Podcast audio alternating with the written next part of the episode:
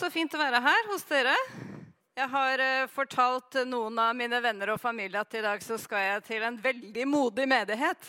Som midt i desember, når alle har julekonserter og julespill og julebasar, så har dere bibelkveld. det syns jeg var ganske modig gjort. Og dere som har kommet her, er en del av den modige gjengen. Eh, det er ikke verst og midt i disse travle tider og julesangtider ta et skikkelig dypdykk i Bibelen. Så da håper jeg at det skal bli god verdi for dere. At det skal bli noe som er godt å tygge på. Det kan jo være litt tungt å sitte en sånn søndag kveld og skulle ta imot en og en halv time blir det til sammen i undervisning. Så jeg er jo litt spent på det. Men jeg håper at vi skal få noe ut av det å henge med. Og så taler jo alltid Bibelen sterkt. Jeg eh, har vokst opp i Frikirken, så det er veldig hyggelig å være her. Jeg er konfirmert i Frikirken, og jeg er gift i Frikirken i Lørenskog frikirke utenfor Oslo. Eh, så er jeg med i Misjonskirka nå, på Flekkerøy. Eh, men det er mye som er likt, og det er godt å være blant venner og familie. Så veldig fint å være her hos dere. Og så er det ikke så veldig langt unna, selv om veien er alltid litt lengre enn jeg tenker når jeg skal kjøre.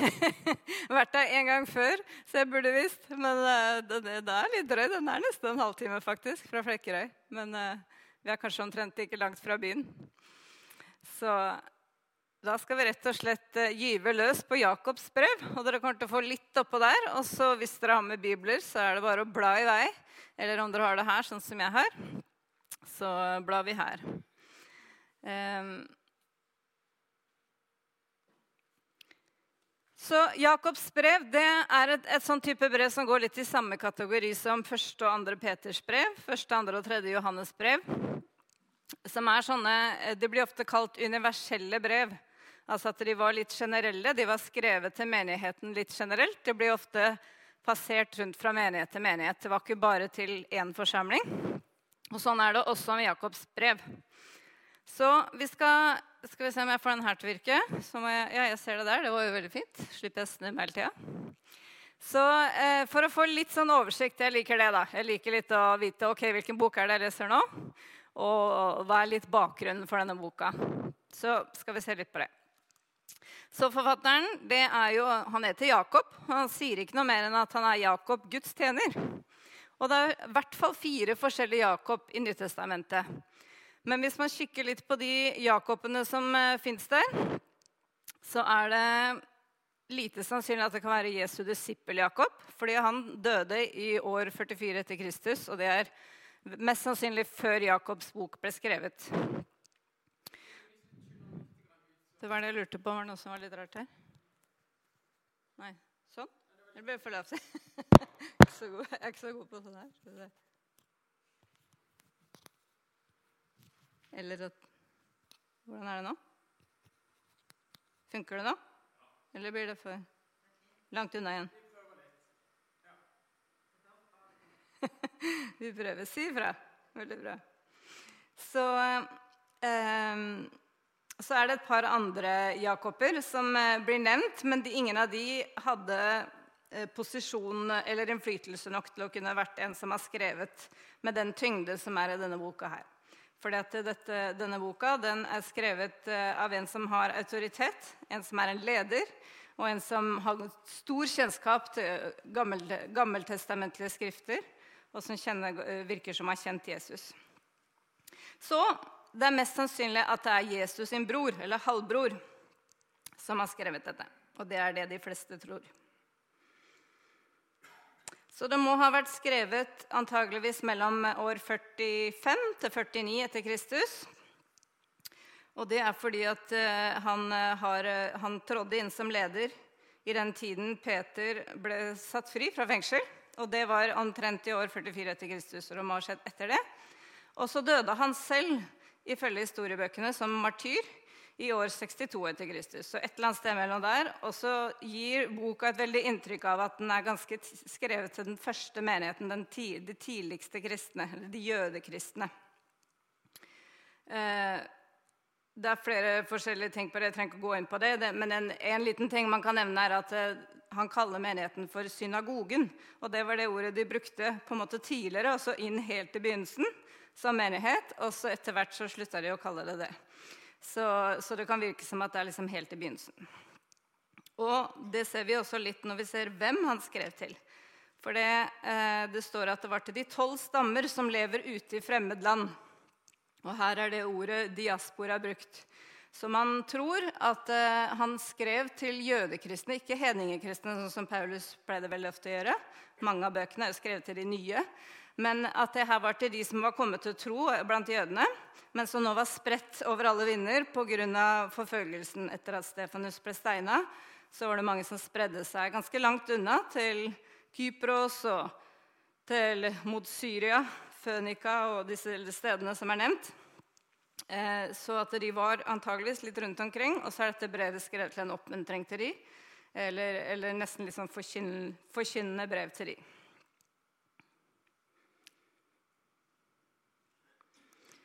Og Jakob Er lyden grei nå, forresten? Funker det nå? Ja. Eh, Jakob han levde antageligvis i Jerusalem hele livet, og det var også der han ble tatt livet av. Og så litt om selve Blir det veldig smått, eller klarer dere å se det? Det var kanskje ikke så lett å se? Dere, dere som ønsker å se, kan sette dere langt fra. Men eh, jeg har noen poenger her om eh, Jakob. fordi det som er litt interessant med han Han var jo Jesus sin bror, men han sjøl trodde ikke på Jesus i begynnelsen. Eh, og det ser vi jo litt av f.eks. i Johannes 7,5. Så står det at selv ikke brødrene hans trodde på han. Og de misforsto litt hva Jesus sin tjeneste var. Ehm, men så er det flere vers som hinter om at Jesus viste seg spesielt for Jakob. I 1. Korinterne så kan vi se det, at Jesus møtte broren sin på en måte. Eh, og ehm, at han var iblant de troende når Den hellige ånd skulle komme over dem, eller kom over dem, som vi leser om i Apostlenes gjerninger. Så han ble ganske tidlig en troende, men helt i begynnelsen så var han ikke det. Han eh, er nevnt flere ganger i apostlenes gjerninger. er det nevnt den lederposisjonen han hadde. Og han var den som leda menigheten i Jerusalem. Og det, det, store kirkemøtet som man kan lese om i Apostlenes gjerninger 15, når det var denne store diskusjonen om omskjærelsen og mange forskjellige ting de tok opp, da var det Jakob som var kirkeleder, og som blir nevnt der, og Paulus nevner han flere ganger. Han blir nevnt og beskrevet som en søyle i menigheten. Så han var en autoritær og kjent leder. Han var også streng, kjent som en streng jøde før han ble en trone, eller generelt. Og noen kalte han for 'den rettferdige'. Og så er det også noen interessante historiebøker fra eh, jødisk historie som, kall, som sier det at han var en bønnens mann. Det her er sikkert noe dere har hørt før. Jeg husker når jeg leste det, så var det, oh ja, det jeg hørt, men jeg huska ikke at det var om Jakob. At han var kjent for å be så mye at han hadde fått så tjukk hud på knærne at de så ut som en kamel. Det var han. Kanskje. Det sier i hvert fall noen historiebøker. Så en sann etterfølger av Jesus ble han. Så ble han altså eh, led han martyrdøden. Og antageligvis, det sier også de samme historiebøkene, at han var så hata av fariseerne for sitt vitnesbyrd og sin uh, ivrige etterfølgelse av Jesus at de tok han opp på tempelet og kasta han utfor. Og når han landa, så fortsatte de å slå på han med kubber til han døde. Og da er det også blitt sagt at han ropte ut 'Far, tilgi dem', for de vet ikke hva de gjør. akkurat som Jesus gjorde. Så eh, det er litt av det vi kanskje vet om han fra historiebøkene. Stilen på denne boka her er full av mm, praktisk visdom. Hele 54 sånne formaninger eh, kan man telle gjennom denne lille boka. Bare fem kapitler. Og den blir også kalt Nytestamentets ordspråkene. Fordi den, den har mange likhetstegn med ordspråkene. Og mange ting du kan gjenkjenne og se nesten identisk tekst. Og det samme gjelder også bergprekenen. Jakob var jo Jesu bror, og han var nok en som fulgte Jesu veldig tett når han ble en trone. Og mange, måten han skriver på mye Han hadde jo veldig lik bakgrunn da som Jesus. Og levde, eh, ja, Så stil og språk er veldig identisk. Og det kan man også kjenne igjen. At han plukker opp mange ting fra Bergpreken, som er så kjent for oss. Mange av de samme temaene kommer igjen og igjen. I hvert fall 20 referanser finnes til Bergpreken i, denne, i disse fem kapitlene. Og I tillegg til det så er han en god forkynner, vil jeg si. Han ville blitt kalt en god lærer i vår tid, for han bruker utrolig mange bilder som var lett gjenkjennelige for dem. Bare i det første lille kapittelet så finner man mer enn seks sånne bildeillustrasjoner. Og det fortsetter han med gjennom hele boka. Han er glad i å bruke det, og det gjør det jo lett å forstå. Ja, Så da tror jeg vi skal bare gyve løs og så begynne litt på denne boka. Og jeg er litt sånn, siden jeg har passert 50, så er jeg fortsatt litt glad i papir. så jeg har en lite ark som jeg tenkte dere kunne få. Um, kan du ha deg med deg hjem, eller hva du vil. Som er litt sånn oversikt som jeg har lagd. Det fins masse forskjellige oversikter. Men det her er iallfall en man kan bruke i kveld. Som gir litt sånn Så kommer vi ikke til å rekke å snakke gjennom alt som er på det arket. For det er ganske mye. Men vi skal prøve å ta noen av de punktene i hvert fall.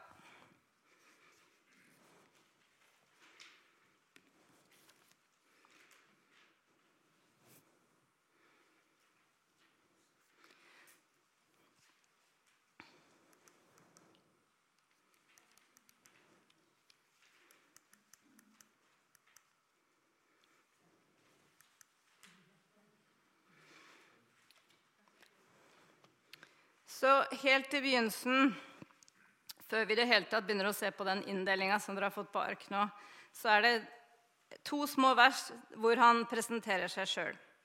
Og da sier han, som vi allerede har sagt, at han beskriver seg selv som Jesus eh, Skal vi se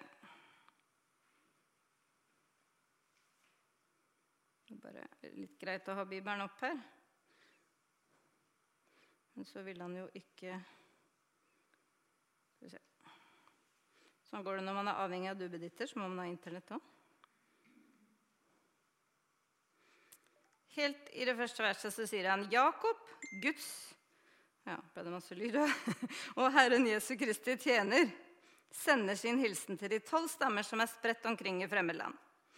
Så her når han presenterer seg sjøl, så det, har det også litt betydning.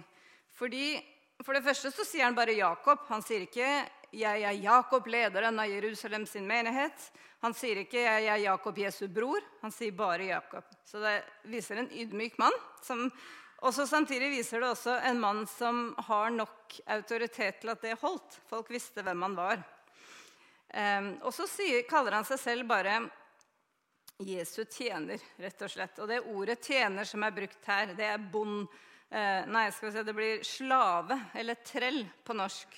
Så han, det er en som er i evig tjeneste til en annen. Absolutt lydig, absolutt lojal og helt underlagt sin egen bror. Så da har han virkelig gjenkjent at Jesus var mer enn bare en bror, at han var herre. Så han, I den betegnelsen om seg sjøl, når han kaller seg Guds, Jesu tjener, så sier, gir han alt herredømme til Jesus. Så blir han herre, og så er han sjøl slave under Jesus. Så det beskriver en mann som er fullstendig overgitt til Gud. Og så har vi allerede sagt hvem han skrev til, disse tolv stammene. Og når eh, vi etter hvert skal begynne å lese litt, vi skal jo ikke lese alt i dag, men i hvert fall litt her og der, så eh, i det første kapittelet, fra vers 1 til 18 ca., nei, 2 til 18, så finner du egentlig nesten alle tematikkene som du har på arket der. Og det er derfor jeg har skrevet det sånn som jeg har skrevet. Hvis du ser nedover, så står det liksom den første gangen det temaet dukker opp, så er det i kapittel 1 og så et eller annet vers. Og så ser du på punkt nummer to, så er det det samme visdom. Og så første gangen det dukker opp. Og så på punkt nummer tre tro og gjerninger. Og så i 1.4. Så i løpet av de få første versene så dukker nesten alle temaene som jeg har tenkt å nå rekker vi ikke å snakke om alle, men de vi skal snakke om, opp. Og så kommer han tilbake til de gjennom resten av boka igjen og igjen. Plukker de opp igjen. Det er litt måten han skriver på.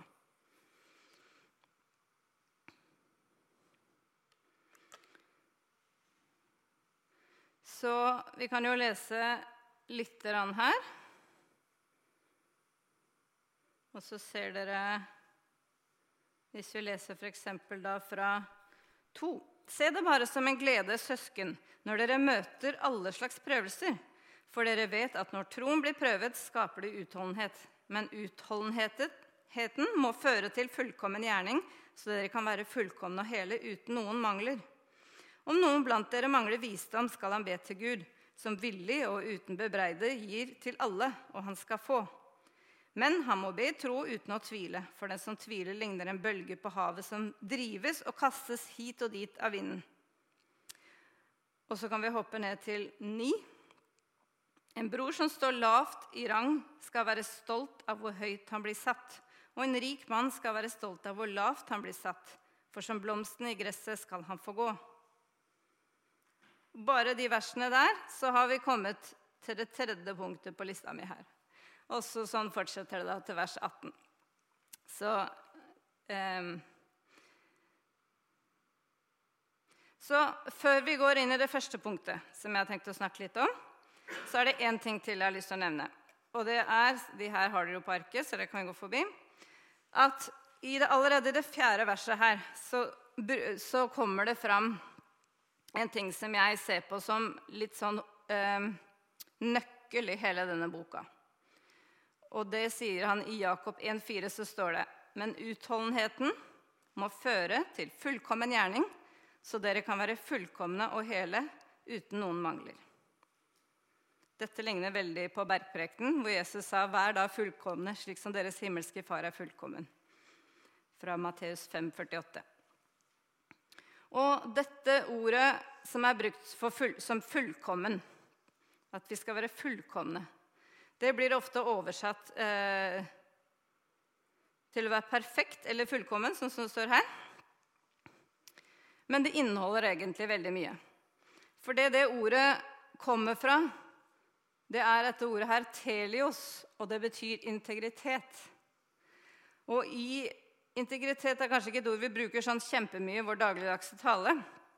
Men det betyr et menneske som er hel i sin ferd.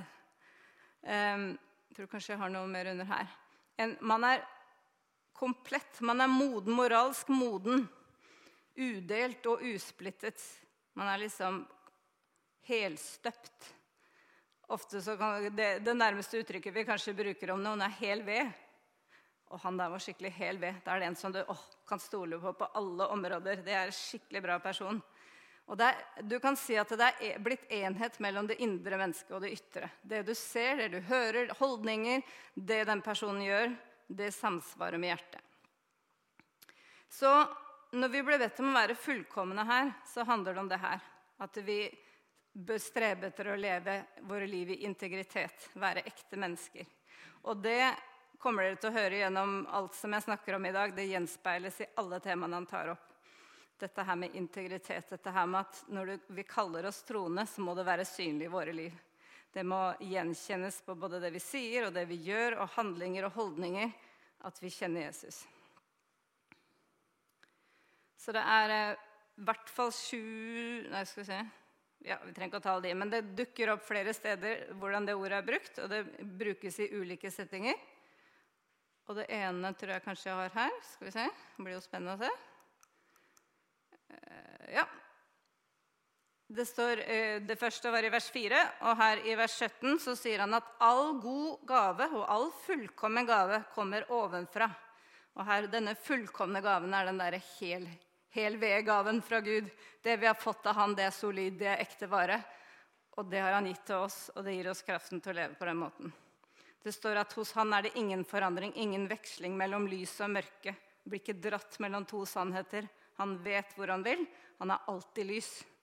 Han er helhetlig. Og det bør vi være òg.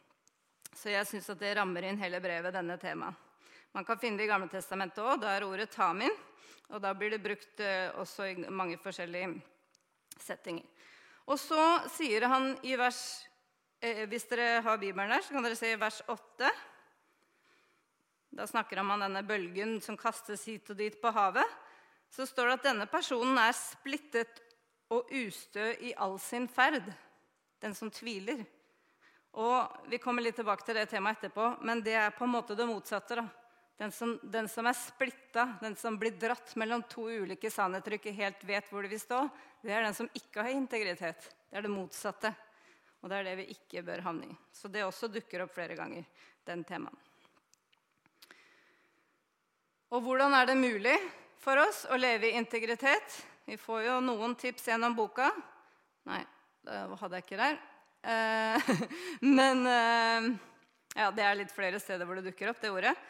Men i Romerne 12,2 f.eks. så står det at eh, vi ikke skal innrette, oss etter den nåværende verden, men la dere forvandle ved at sinnet fornyes. Og Det er jo en av de måtene som vi kan få oppleve og, og, begynne å leve ut denne integriteten, er fordi at vi kan bli forvandla av Han. Det er Han som kan gjøre det innenfra og ut. Det er Han som kan forvandle hjertene våre han kan modne oss et annet sted, så er det snakk om at vi kan, mennesket kan bli ført fram til modenhet i Kristus. Det her ordet modenhet er det samme ordet. At vi kan bli ført fram til modenhet eller integritet, men det er bare mulig via Kristus, i Kristus, fordi vi lever i Kristus. Og det at Jakob tar opp dette temaet og bruker denne, dette som ramme rundt alt han sier, det er jo litt interessant, fordi at han først var ikke en trone. Og så er det jo et eller annet som har gjort at han ble tiltrukket av det han så av disse helt første kristne. Og det var jo en gjeng som levde veldig overgitt, når vi leser i, i de første versene i Apostlenes gjerninger. Og så, eh, så han har sett de kristne utenfra før han tok imot sjøl. Og så har han kanskje sett noe han likt, men så hører vi litt i boka her etter hvert at det er også noe han begynner å ikke like. Det har gått noen år, 10-15 år, eller kanskje rundt 15 år. Og så føler han at de trenger en påminnelse på dette området. Så vi skal se på den første temaet som jeg har på lappen. Tro i prøvelser og fristelser. Det å være utholdende, det å være tålmodig midt oppi det som er vanskelig. Her, han skriver jo det her antageligvis til denne gjengen som har blitt spredt rundt forbi, som har opplevd kanskje forfølgelse, og så er det noen ting i historien som hinter om at den, den, type prøvelse som de hadde, var kanskje mye økonomisk. At det var litt sånn økonomisk forfølgelse, men også noe fysisk vold. Sånn som vi hører om Stefanus. Så de levde jo under en type ut, utfordring som ikke vi er så veldig kjent med i Norge. Det er klart Man kan oppleve prøvelser her men akkurat sånn rein forfølgelse er jo i hvert fall vi ikke så veldig vant med. Nå leste jeg akkurat i dagen her om dagen dere så kanskje det, om de her som hadde julekors nei, ja, julekors på huset sitt, og så får de ikke lov å ha det av naboene, eller de likte det ikke. Det er jo på en måte en slags eh, forfølgelse, men samtidig veldig mild i forhold til det vi leser om her og tenker på her. Men så vet vi jo det at det er en realitet at det er veldig mange mennesker, mange hundre tusen mennesker i verden i dag som lever både sånn og verre, som det vi kan lese her. Som virkelig vet hva det vil si å ofre alt for evangeliet. Som lever sånn som vi ser på bildet, som har mista alt. Som offre, har ofra ryktet sitt, kanskje jobben sin, og til og med risikerer livet sitt for å følge Jesus. Og eh, midt oppi den krigen som pågår i Ukraina nå, så er det jo selvfølgelig mange som opplever mye lidelse og mye vondt og mange prøvelser. Og så har det også dukka opp i vår forbindelse Jeg jobber jo ungdom i oppdrag til vanlig. Og vi har ungdom i oppdrag i Russland. Og der også har de jo sin, eh, sitt nivå av prøvelser om dagen. Og vi har f.eks. en DTS, en sånn disippeltreningsskole helt ved grensa i Russland, som for litt siden skulle av gårde på outreach. Og så var det akkurat når Putin begynte å kalle inn til krig alle unge gutter. Og da visste de det at hvis de ble kalt inn, så må de gå, eller så må de tre år i fengsel. Og noen av de har havna i fengsel Det fins både andre kristne og ujorde som har havnet i fengsel fordi de valgte ikke. Og andre ja, har tatt ulike valg. Men akkurat den gjengen her, de var ca. 40 studenter på skole som ville så gjerne ut på misjon. De ville reise på misjonsturen sin. Og hadde en kamp over flere dager hvor de til slutt klarte å komme seg ut av grensa og er nå av gårde på outreach, på misjonstur. Men det betyr at de antageligvis ikke kan komme hjem til hjemlandet sitt på veldig lenge. Eller da risikerer de i hvert fall å måtte ut i krig eller havne i fengsel. Så det er en virkelighet som er, skjer akkurat nå for mange, som er, eh, som er ganske annerledes enn vår. Og disse og oss skriver Jakob til når han da sier i vers 2 at du skal søke gleder midt i prøvelser. Gle at, skal vi se akkurat hvordan det står? Klarer ikke å huske det uten at jeg vet. For dere vet at når troen blir prøvet Det står vel før det. Se det bare som en glede, søsken, når dere prøver, møter alle slags prøvelser. Og den glede han snakker om, han, det er en sånn sann, ubegrenset Det er en ekte glede. Det er ikke en sånn påtatt glede om at Jeg har det bra. Og så har man det egentlig ikke bra i det hele tatt inni seg. Men det er å faktisk velge glede midt i det som er vanskelig. Velge å huske hvorfor man har grunn til å glede seg over ting. Og vi kan jo møte vanskelige ting i Norge selv om ikke vi har forfølgelse. Og når du er midt oppi noe vanskelig, så har vi faktisk fått den muligheten at vi kan velge. Velge å fokusere på hva som venter oss til slutt, snakker han om her. Og velge, velge å huske hvorfor jeg har en grunn til å glede meg. Fordi jeg har et liv sammen med han. For dere vet at når troen blir prøvet, i vers 3, så skaper det utholdenhet. Men utholdenheten må føre til fullkommen gjerning, så dere kan være fullkomne og hele uten noe mangler. Og her ser vi på en måte to gevinster som du kan få ut av eh, Eller fordeler da, som du kan få av å, å holde ut midt i det som er vanskelig. I vers 3 så leser vi at du kan oppleve å få bli standhaftig eller utholdende. Du kan utvikle en litt sånn åndelig tøffhet på en måte.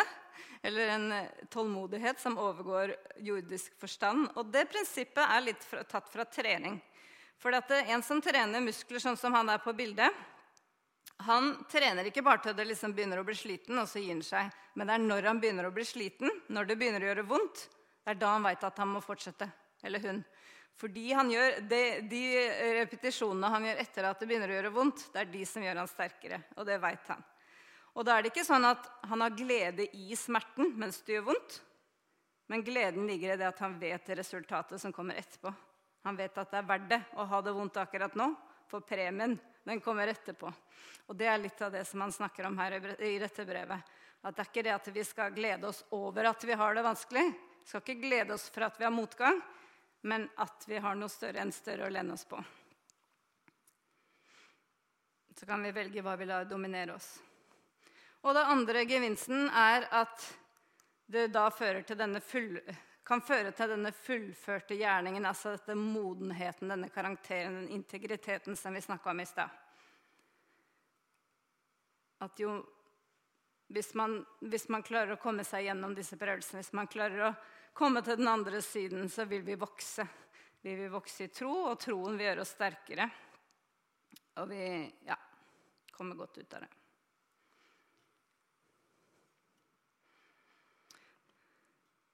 Um, I kapittel 5 så kommer ikke til å ta tid til det nå, men der kan man lese mer om det her med at han utfordrer til å være tålmodig midt i prøvelsene. Det er på en måte litt det samme, og Her trekker han inn bilder fra profetene, hvordan de var utholdende. Boka Jobb, hvor det er egentlig den eneste gangen Jobb blir sitert i Nytestamentet. Hvor, hvordan han holdt ut helt uh, vanvittig. Og um, når Jakob snakker om å være utholdende i prøvelser, så er det jo en mann som opplevde det sjøl, og som var villig til å lide martyrdøden. Så han eh, veit på en måte hva han snakker om. Eh, men i samme sammenheng, vi snakker om prøvelser her, så snakker vi også om fristelser. Og da kommer vi ned til vers 12 i det første kapitlet.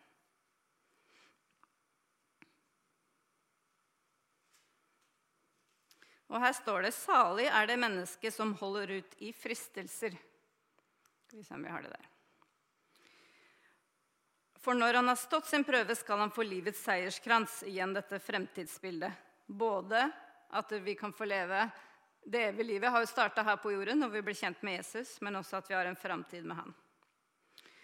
Eh, og det som er litt sånn hodebry her, da, det er at det ordet som blir brukt for prøvelser, og det ordet som blir brukt for fristelse, faktisk har den samme roten. Så det er det samme ordet.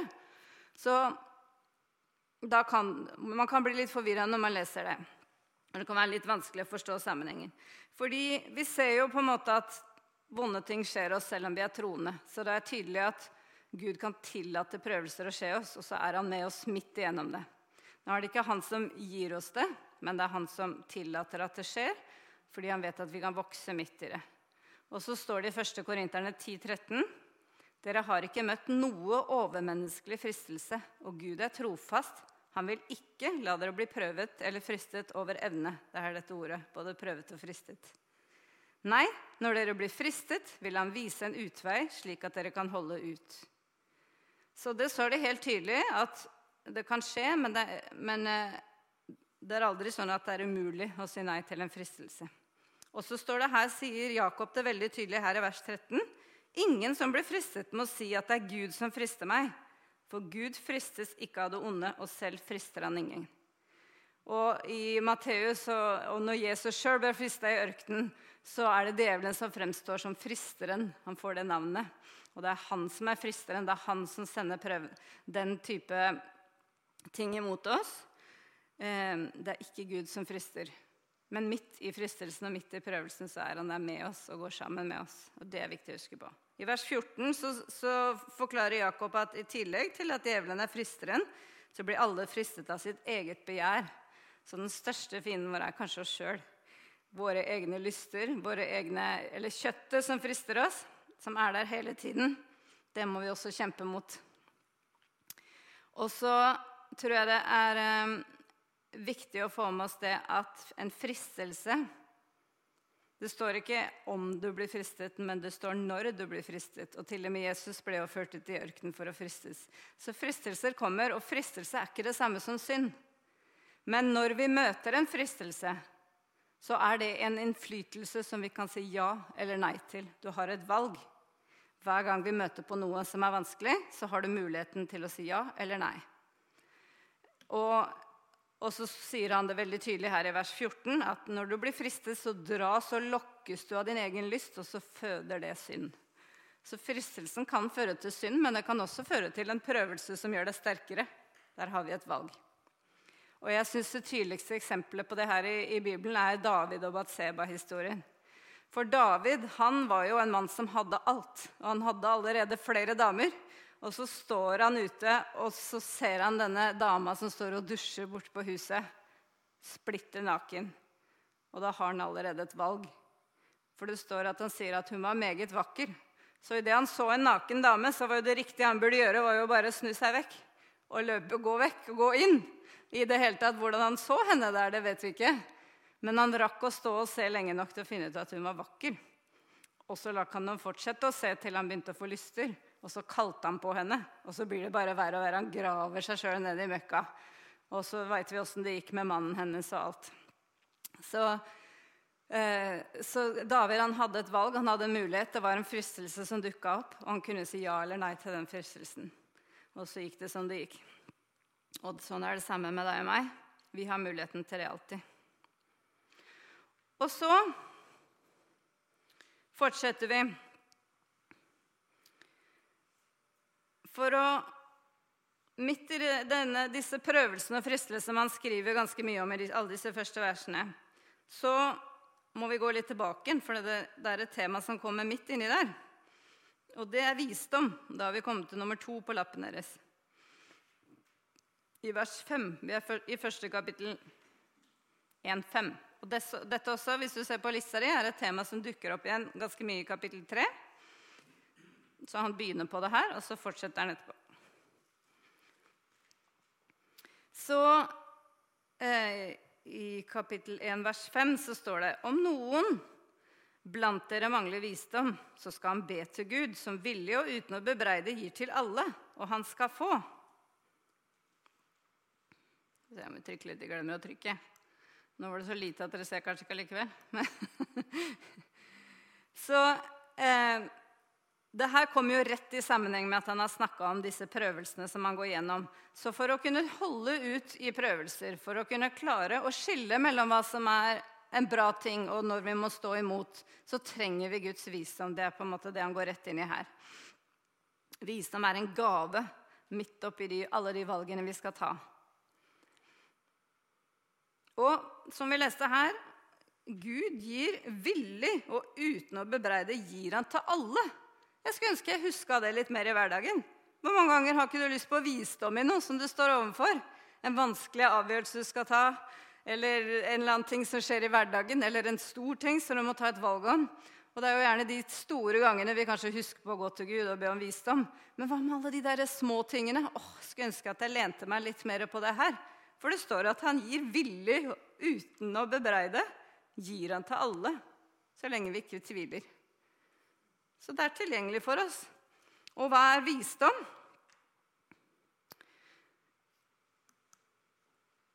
Ja, det var det verset jeg akkurat sa. Eh, jeg hadde ikke Ja, vi kan la det stå der. Så visdom, det er eh, på en måte eh, Det er annerledes enn kunnskap. Kunnskap det er grunnleggende informasjon. Det er fakta om situasjonen, da, hvis vi snakker om prøvelser. Mens visdom den vet hvordan kunnskapen skal brukes. Det er hvordan du bruker kunnskapen vi har fått. Så det er En som sa det på denne måten. Kunnskap er evnen til å ta ting fra hverandre mens visdom er evnen til å sette ting sammen igjen. Ehm, så ofte, Hvis vi snakker om den sammenhengen han skriver de her, da, med prøvelser og ting som er vanskelig, så handler det litt om også Kunnskapen vil være fakta om hva som er vanskelig, hva som skjer, men visdommen vil være å hente hans perspektiv. Hvordan han ser det midt oppi det vanskelige. Og så eh, sier han det at når vi ber om visdom, når vi ber om Guds hjelp midt i det, så må vi be uten å tvile. Og den er kanskje litt verre, hæ? For tvil det er usikkerhet på at noe er sant. Og det kan jo dukke opp hos oss alle sammen. Mens tro det er den fullstendige tilliten på Gud. Du lener deg på Han, og du er avhengig av Gud i alt. Tro gir stabilitet, og tvil tar vekk den stabiliteten. Så Jeg veit ikke om dere klarer å lese det som er oppå her, men det var en som eh, jeg likte det litt, en som forklarer hva, når han skal forklare hva tvil er, så sammenligner han med det som en, Her i Jakob sammenligner det jo med en bølge. Han sier at den som tviler, ligner en bølge på havet som drives og kastes hit og dit. Ikke må et slikt menneske vente å få noe fra Herren. Og så kommer dette verset. Splittet som han er og ustø i all sin ferd. Altså mangel på hel ved, på integritet. Og så han her, David Guzik, han, eh, sammenligner, eller han forklarer en bølge på denne måten. Han sier en bølge på havet mangler hvile. Og det gjør også tvileren. En som tviler mye, den finner ikke hvile. He? En bølge på havet er ustabil, og det er også tvileren. En som aldri klarer å vite han, liksom, hvor han vil lene seg på, tørre å gå på sannheten. Det er en ustabil person. He? en som aldri helt vet hva den står for. En bølge på havet lar seg drive av vinden, og det gjør også tvileren. I ungdomstida hvor mange er det ikke som sier at, føler at de har liksom ett bein i verden og ett inn i menigheten og veit ikke helt hvor de vil være. Litt av den der tvilen, litt av den bølgen. Og en bølge på havet har kapasitet til å ødelegge mye, og det har også tvileren.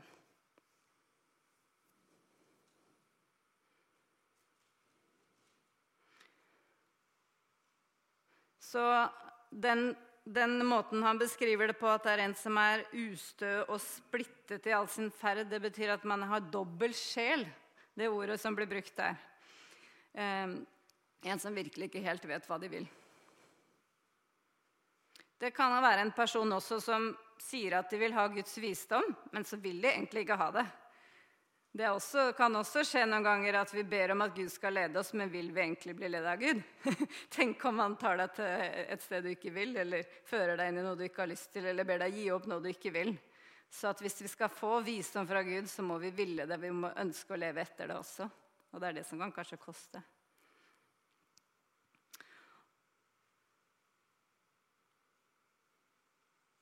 Og resultatet til en som kanskje gir, fortsetter å gi tvilen rom i livet sitt, vil være en som slutter å søke Gud, slutter å oppsøke sannheten. Slutter å be, kanskje, slutter å lese Bibelen, slutter å ja, skli mer og mer vekk. Så eh, kommer vi til eh, kapittel 3, som også snakker om visdom. Skal vi hoppe dit? For her begynner Jakob å beskrive visdom som at den kan være menneskelig eller sann, og så kan den være verdslig. Så han snakker om verdslig og guddommelig visdom, og vi skal se litt på det.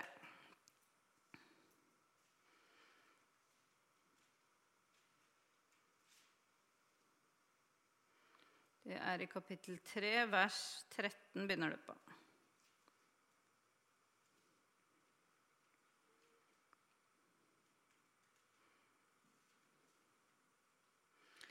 Er noen av dere vis og forstandig? Da må han vise det i gjerning, i et rett liv preget av den ydmykhet som visdommen gir. Men bærer dere bitter misunnelse og selvhevdelse i hjertet, da må dere ikke skryte og lyve mot sannheten. Den slags visdom kommer ikke ovenfra, men er jordisk og sjelelig, ja, demonisk.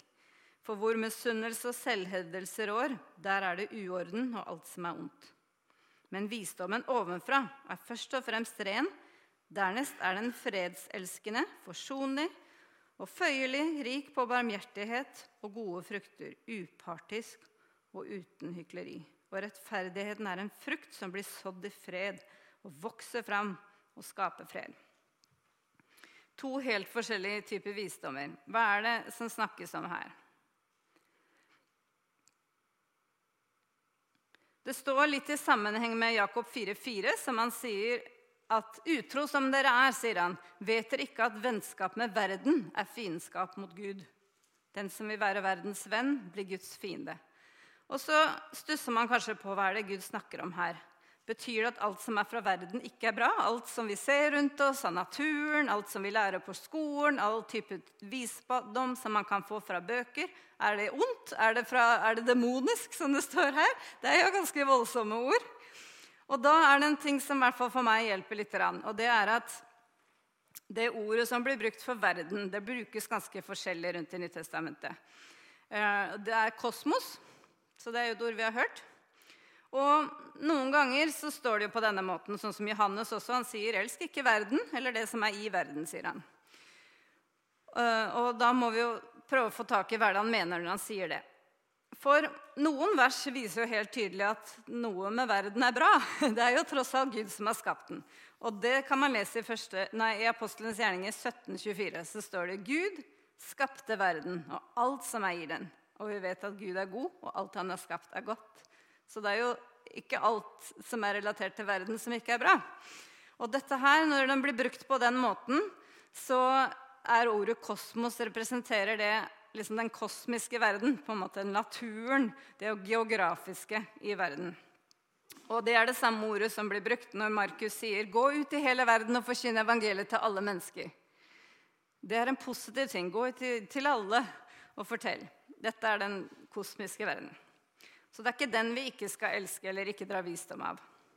Naturen har masse visdom å by på. He? Masse vi kan lære fra naturen. Og så er det en, en, annen gang som vi ser at det er positivt, og det er når det står i Johannes 3, 16, For så høyt har Gud elsket verden. Eh, og at, eh, Hva mener han da, da? Jo, da, det, da ligger det i kortet at han snakker om menneskeheten. Altså alle mennesker som fins rundt på jorda. De døde Jesus for, og de elsker han, og de han er han kommet for. Det er flere andre vers som bruker det, det uttrykket. Men så kommer da dette andre uttrykket som Jakob sier i et annet sted. I vers 27 av første kapittel så sier han at man ikke skal la seg flekke til av verden. Også her snakker han jo om da, ja, glemte å trykke igjen, om eh, verdslig visdom om, og guddommelig visdom. Så denne verdslige visdommen den ser ut til å ha sammenheng med disse gangene ordet blir brukt som hele verdenssystemet. I 1. Johannes 2,15 så sier han 'Elsk ikke verden, og heller ikke det som er i verden'. Og hva gagner det et menneske, står det i Matteus, om det vinner hele verden, men taper sin sjel?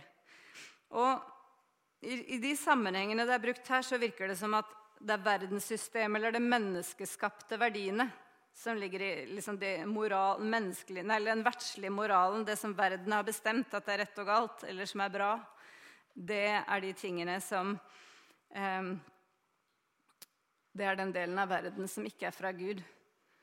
Og eh, på en måte alt det som Johannes snakker om verdens fyrste, alt det som er styrt av denne verdens fyrste, alt det som ikke er styrt av Gud og hans sannhet. Alt egentlig som setter seg opp mot Guds sannhet. Det er den delen av verden som ikke vi skal elske, og som gir oss en visdom som ikke er sann. Var det litt klargjørende? Ja. Så eh, Frøysen litt her. Så da ser vi fruktene så Jeg har noen punkter der som vi akkurat leste, fra kapittel 3. Verdslig visdom, Det er denne visdommen vi ikke må leve etter, det som betyr å elske verden mer enn Gud, å være venn med verden det er det som skaper bitterhet. Misunnelse. Misunnelse er aldri bra. Og kanskje de her som ikke liker det korset på det huset, er litt misunnelige. Hvorfor er det så veldig viktig for dem akkurat det? De har julenisser og masse pynt rundt forbi. Hvorfor er det så farlig at det ene huset har dette korset? Hvorfor provoserer det så veldig? Kanskje det ligger noen sånne her ting inni det. Selvhevdelse, egne ambisjoner. Det å ønske for seg selv mer enn andre. Løgn mot sannheten, vi nevnte det litt. Rann. Og alt som skaper uorden, og alt som er ondt, det er, en, det er frukten av denne visdommen vi ikke skal søke. Så står det til og med om de som lever etter denne verdslige visdommen i kapittel 4. Så sier han at de ber Nei, de ber ikke. Eller de, når de ber, så ber de med gale. Altså ber og får ikke, fordi de ber galt, står det. Det er litt av de, den gjengen her som følger verden. Og hva betyr det, da? Hvordan kan man be galt? Er det de ordene man bruker, som det er snakk om? Nei, jeg tror det er en hjerteholdning det, er snakk om her. Hvor kommer det ut fra? Er det ut fra egne ambisjoner? Eller Jeg har faktisk opplevd å være i et miljø Jeg var ut, i utlandet, bodde i Mellom-Amerika mange år. Og Der hadde de en tendens til å baksnakke mens de ba. Så, og det kanskje vi gjør det noen ganger her òg. Kjære Gud, vær med hun her. Hun har det så vondt, og nå har hun vært utro igjen. Og så har hun vært der og driver med løgner. Og, og, så, og så, ba de på en måte ut sin baksnakkelse. Trykka andre ned for å heve opp seg sjøl, til og med i bønn. Det kommer fra et ikke så veldig godt sted, tror jeg. Og det jeg tror ikke den kan regne med å få bønnesvar. Når, eh, så jeg tror det er det det er snakk om, og ikke akkurat hvilke ord man bruker. Eh, og så har jeg lyst til at vi ser litt på Han remser opp en haug av frukter som den guddommelige, eller visdommen som kommer fra Gud, den sanne visdommen, kan gi oss. Og det her leser vi i vers 17 og utover. Kapittel 3, vers 17 og utover. Det står at denne visdommen er ren. Sann visdom. Det handler om å leve i Guds lys med livet vårt. Og når det, er ting, det betyr ikke at vi er helt uten synd, men når det skjer ting, så bringer vi det der det skal være. Opp i lyset. Og det, det, eh, det er vist fordi det skaper frihet. Det tror jeg alle har opplevd. Man går og bærer på en synd, man vil ikke si det til noen. Og idet man får bekjent det, så er det sånn en byrde detter av. For det ble brakt i lyset, og da har det ikke kraft lenger. Sånn? Så det er noe av den guddommelige visdommen. Lev i renhet og bring det fram til Gud. Og den sanne visdommen, den er fredselskende. Den ønsker å skape rette forhold. Den ønsker å gjøre det som er best for andre. Den ønsker velger å se det beste, se Guds potensial i andre mennesker. Den eh, streber etter det som er å holde fred mellom mennesker og mellom Gud og menneske.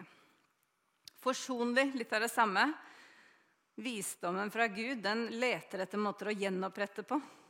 Den leter etter eh, hva som kan bringe oppreisning for andre.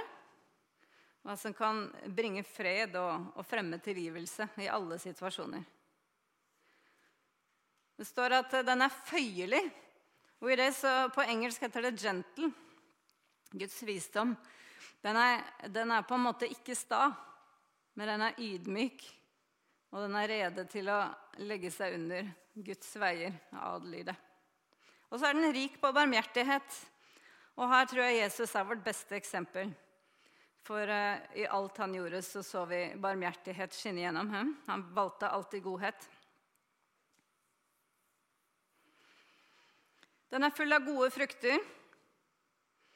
Og det er jo noe av det som Jakob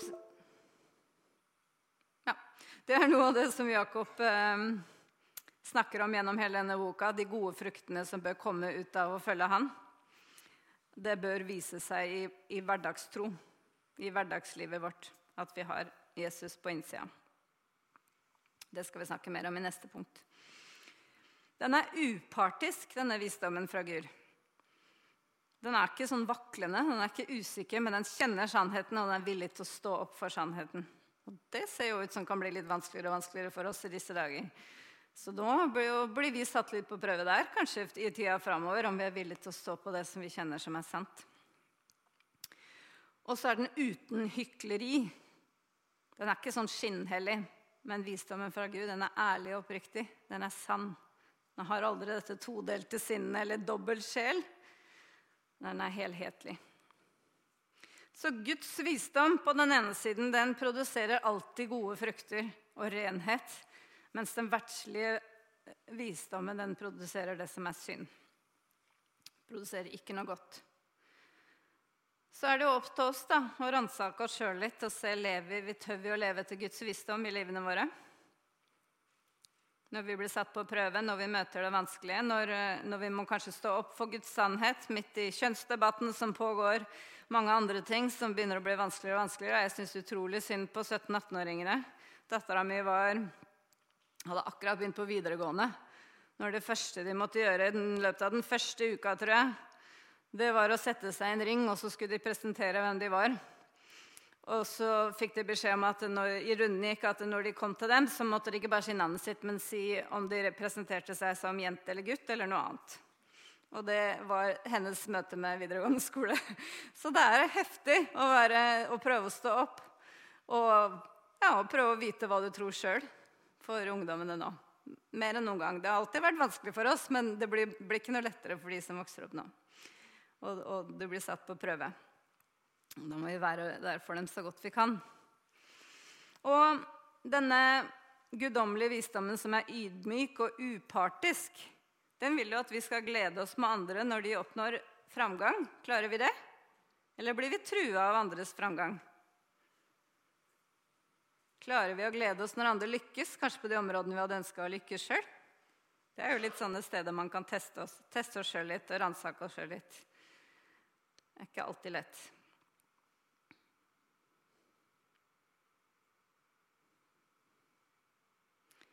Vi kan, før vi tar en pause, så skal, skal vi lese bitte litt i en salme som tar opp det her med at her møter vi på Asaf i salme 73. Kan vi avslutte med det før pausen? Hvis dere har Bibelen, må dere gjerne slå opp i salme 73. Vi skal ikke lese hele. En salme av Asaf. Her, eh, De første versene her hvis du ser i vers 2 og 3. Men jeg var nær ved å snuble, foten holdt på å gli ut, for jeg var misunnelig på de håndmodige. Jeg så at det gikk de urettferdige vel. Og så fortsetter han med å snakke om at de ugudelige de var friske, og de var rike, og de led ikke, og de ble ikke plaga. Og så blir han litt sånn sur og bitter for at det går så bra med dem. Og så sier han forgjeves så har jeg levd rent og prøvd å tåle mye. Jeg har tålt masse plage. Og så Se på de her. da, De har jo ikke lidd noen ting, og så går det dem bra. Og så er han litt sånn irritert. Og så fortsetter det nedover, og så kommer vi til vers 17. Og så sier han eh, Nei. Jo, skal vi se. Det var pinefullt å se helt til jeg gikk inn i Guds helligdom. Da skjønte jeg hvilken fremtid de får. Og så går vi videre ned til vers 21. Så lenge jeg var bitter i hjertet, så stakk de nyrene. Jeg var dum og visste ingenting. Som et fe var jeg mot deg. Men nå har han gått inn i tempelet, han har vært sammen med Gud, han har søkt, søkt Guds visdom. Og så står det nå, nå gjenkjenner han på en måte hva han har. Og så sier han, 'Jeg blir alltid hos deg, du har grepet min høyre hånd.' Du leder meg, så han har Guds nærvær. Du leder meg, han har Guds veiledning. Og siden tar du meg i herlighet. Han har en framtid med Gud. Og så han fortsetter nedover. Og så sier han i, i vers skal se, bort der, 23 Ja, du leder meg. Om kropp og hjerte forgår, vers 26, er Gud for evig mitt hjertes klippe og min del. Så han begynte i denne salmen med å være bitter og sur på de som Han var misunnelig. Han klarte ikke å glede seg med de som lykkes, fordi han hadde urent i hjertet. Men så gikk han inn i tempelet, og så fikk han møte med Jesus. Og så klarte han å se Guds perspektiv, og så endra alt seg. Så så han alle de tingene han hadde med Gud. Han hadde jo Guds ledelse, nærvær, alle disse tingene, og han hadde en fremtid, evig fremtid med han. Og det er en salme som kan være god å ta med seg når vi kanskje møter på det sjøl. Så min, husk den. Og det kan skje oss alle. Vi kan alle få litt dårlige holdninger innimellom eller møte på noen av disse prøvelsene når det gjelder sånn som han gjorde her. Litt misunnelse, kanskje. Det er ikke det at det aldri skjer, men når det skjer, hvordan reagerer vi da? Hvis, det, hvis vi er villige til å ta det til Gud, og hvis vi søker hans perspektiv, så vil det gi oss den riktige retningen, den guddommelige visdommen som vi trenger i enhver situasjon. Og han har et svar for alle situasjoner. Og det er gull å ta med seg i hverdagen. For vi vil møte på fristelser, men det er hvordan vi håndterer dem, som vil gi ut uh, utslaget og fruktene. Ok? Da tror jeg kanskje det var en grei tid å ta pause på. Så begynner vi på punkt tre når vi kommer tilbake igjen.